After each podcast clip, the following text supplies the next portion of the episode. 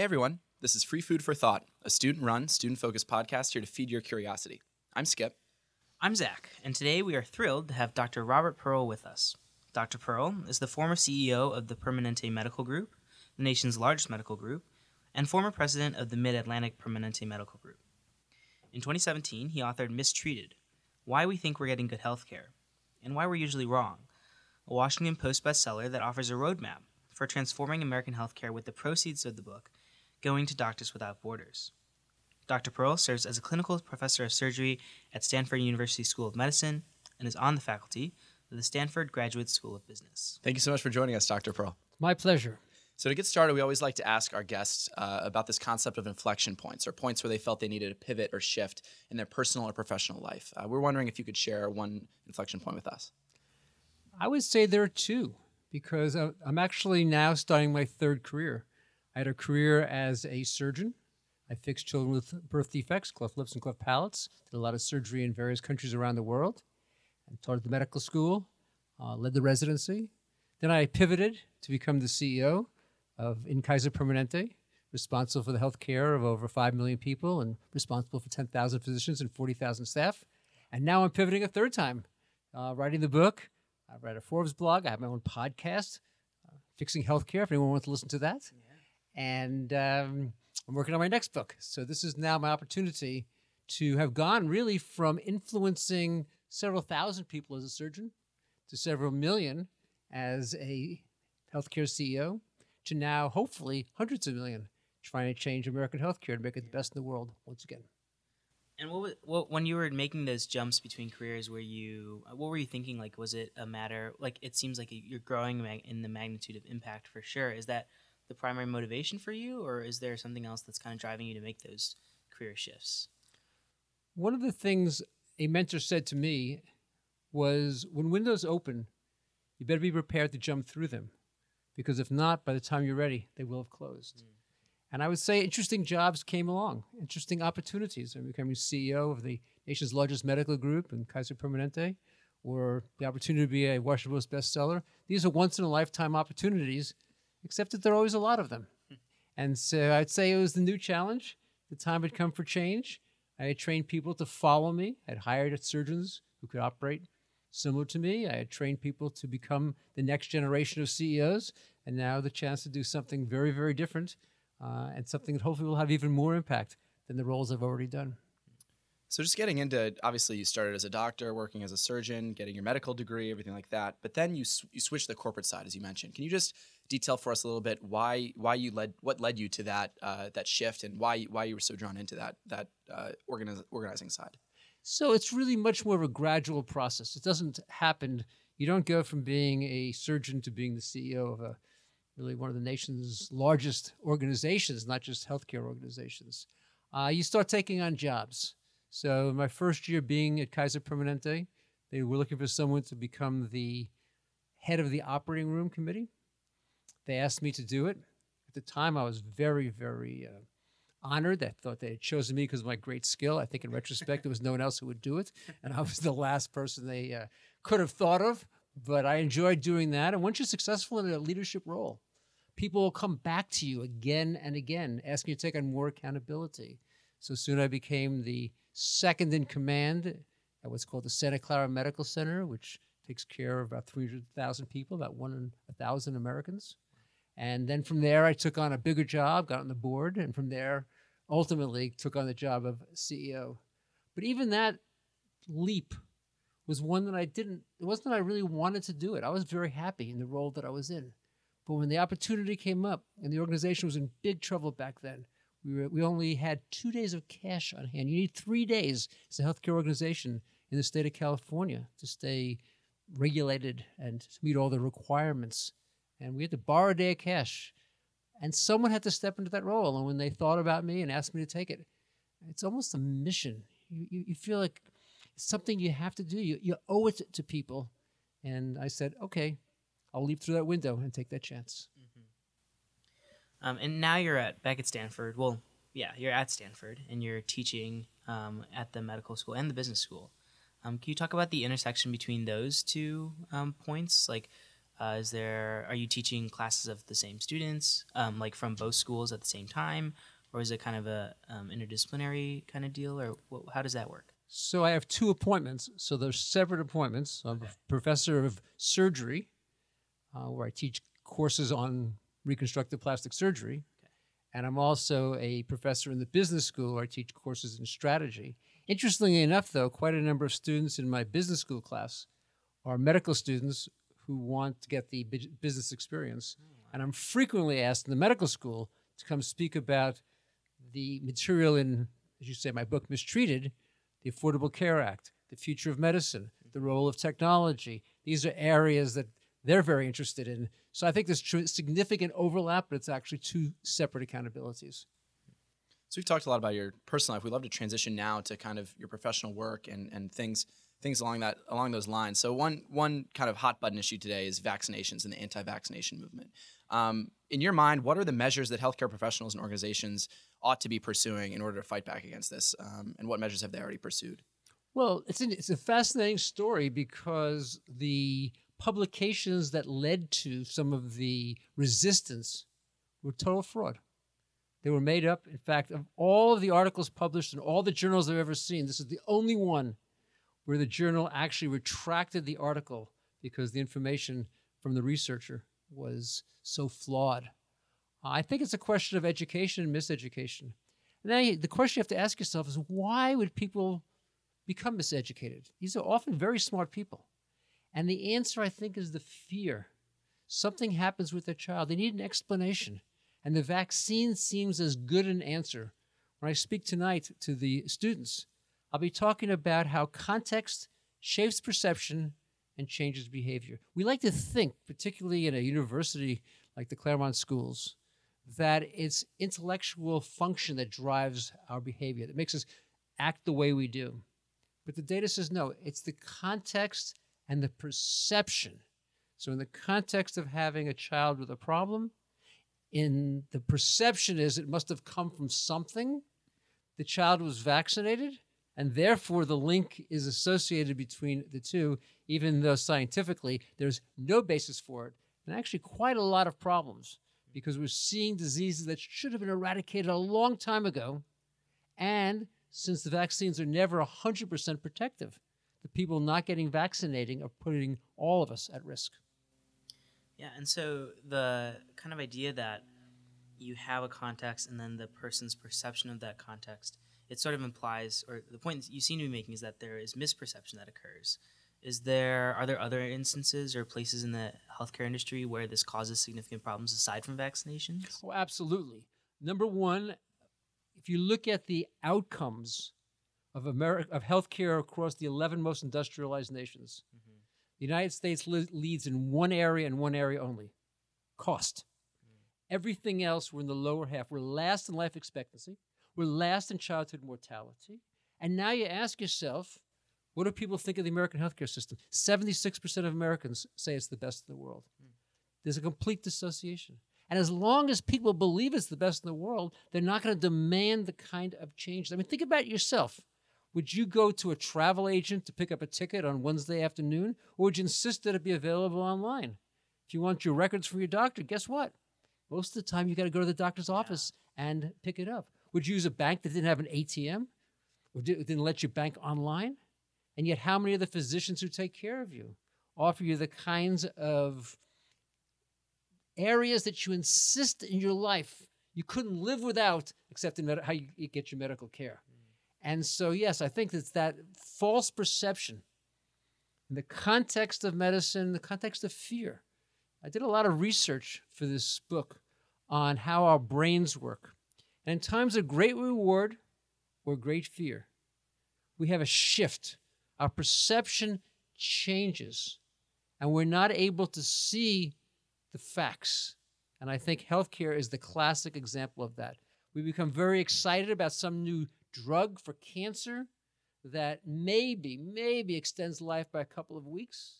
And we miss the fact that we could prevent half of the colon cancer deaths in the United States today with proper screening.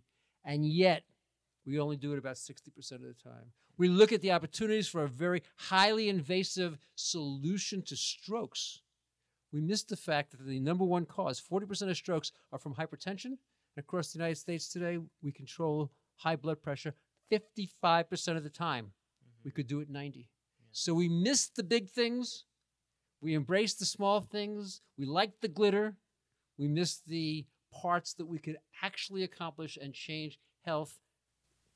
Context shapes perception and changes behavior. Yeah. So with with this sort of preventative medicine that you're talking about, um, a lot of it's it seems a little bit harder from a policy side to incur or to legislate or encourage or engineer that sort of sort of uh, preventative um, steps early on, right? You could, I as far as I know, you could prevent a lot of you know cardiac disease, things like that, by lifestyle changes that would be implemented when people are much younger. Um, is that an accurate perception of the problem? And if so, um, what kind of steps do you think the U.S. or other countries could take to kind of get have more preventative medicine than um, uh, treatment after the fact? So, a couple of things. One of the things that I'll be speaking about tonight is the pernicious impact of fee for service. It rewards volume, not outcome. It pays you a lot more to take care of a heart attack than to prevent it in the first place. So, restructuring American healthcare in that particular way. Mm-hmm. But as you were posing the question, I'll give you a random thought. It just popped up as you were interviewing me. What would happen if you had to pay a lot more for bad healthcare? If the cost of you getting healthcare from a physician or group of physicians that didn't do perce- prevention were gonna, was going to cost you an extra $100 a week or a month, and you had to now pay out of pocket for what I'll call in quotes bad health care. It might actually change your behavior. Maybe it was free if you got care from physicians who did a really good job of focusing on prevention and improving outcomes. And it was actually expensive. If you want to choose bad doctors, you can do it. But why should society have to pay the price for all the diseases that you're going to develop over time? Not right now while you're in college, but in your adult life, because right now you're setting the stage for that and we could make a difference if we could intervene now. Just a thought. That's how you use economics. Remember, I'm a professor in the business school, how you use incentives to drive behavior. So you've said about your book Mistreated, you've said you focused on greedy doctors, insurance executives, and drug companies. But increasingly, you said, I see the fundamental problem is the culture of medicinal practice. What do you mean by that? The fundamental problem is what we've been discussing. We don't understand, number one, how problematic the system is, and number two, we don't understand where the biggest opportunities are. And as I said, a lot of the research that I did for the book looked at how context shapes perception. And when you're in a world that pays you twice if you have a complication, you're not going to worry about avoiding it as much as if you're in a system that uh, I'll use the phrase capitation that prepays you, where actually the biggest problem is if your patients get sick so now you have the tremendous incentive to keep them healthy. And I talk about four pillars integrating care. So doctors work together as one. We all think our doctors do, but for the most part, they're all in their own offices separate.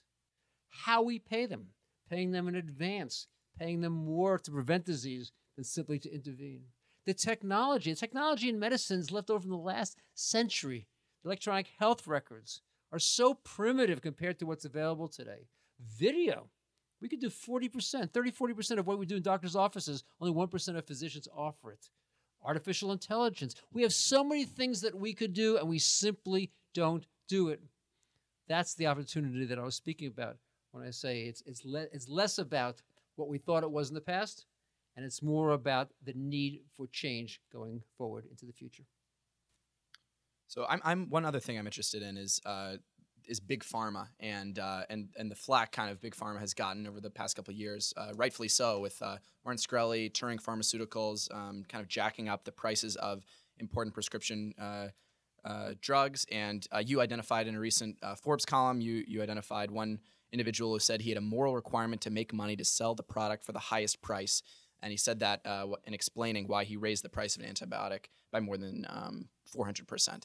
Um, what's what are some ways that we can kind of curb this activity, and um, why haven't we done it yet? We haven't done it because the pharmaceutical world are the biggest contributors to elected officials. And rather than actually ha- insisting that the drug companies be responsible. They've made them, I'll say, have more control of the market so they have, with impunity, the ability to raise prices as you describe. Uh, as an example, the United States is one of only like three nations in the world, and two of them are you know, the 200th wealthiest countries. So I'm talking about any countries in Asia, Europe, or even South America that's prohibited by law from negotiating drug prices. The federal government buys the majority of the drugs through Medicare, through Medicaid, and they can't negotiate price on behalf of the American people. You know, patents are fascinating. Patents are designed for the greater good. But what the pharmaceutical world has figured out recently is that they actually can be used simply to get market consolidation. We never would allow the kind of monopolistic control that they have today in an industry that is essential. If you have a child who has a disease, you got to buy that medicine. You have no choice. The medicine you were talking about has been around for over half a century. They made they invested no more dollars. So I think one of two things. I think Congress is going to have to step up, led by a, a president, and it's going to have to step up in one of two ways. It's either going to have to ensure that drug companies tie their prices to the invested R&D. I have no problem if they want to spend a lot of money doing research, that they should be rewarded because that's a high risk venture. Or they have to have the prices associated with the clinical outcomes. And when a drug is not much better than the alternative, it can't be priced four, five, ten times higher, which is what exists today. You know, all of this uh, talk um, about healthcare, it's all to a lot of people, it's really complicated. They don't, you know, there's a lot of technical terms, there's a lot of problems, as you pointed out, there's a lot of possible solutions. Um, when you talk to like lay people or to us, how do you simplify that? How do you break it down? Um, and and make sure that you or like what's a point that you really want to get across to to people you talk to It is complicated. Remember, doctors spend 10 years training in it. Yeah. It's 18% already going to 20% of the gross domestic product, so it's very expensive. yeah. And I want to emphasize this again. This is where the context comes into play. People are afraid.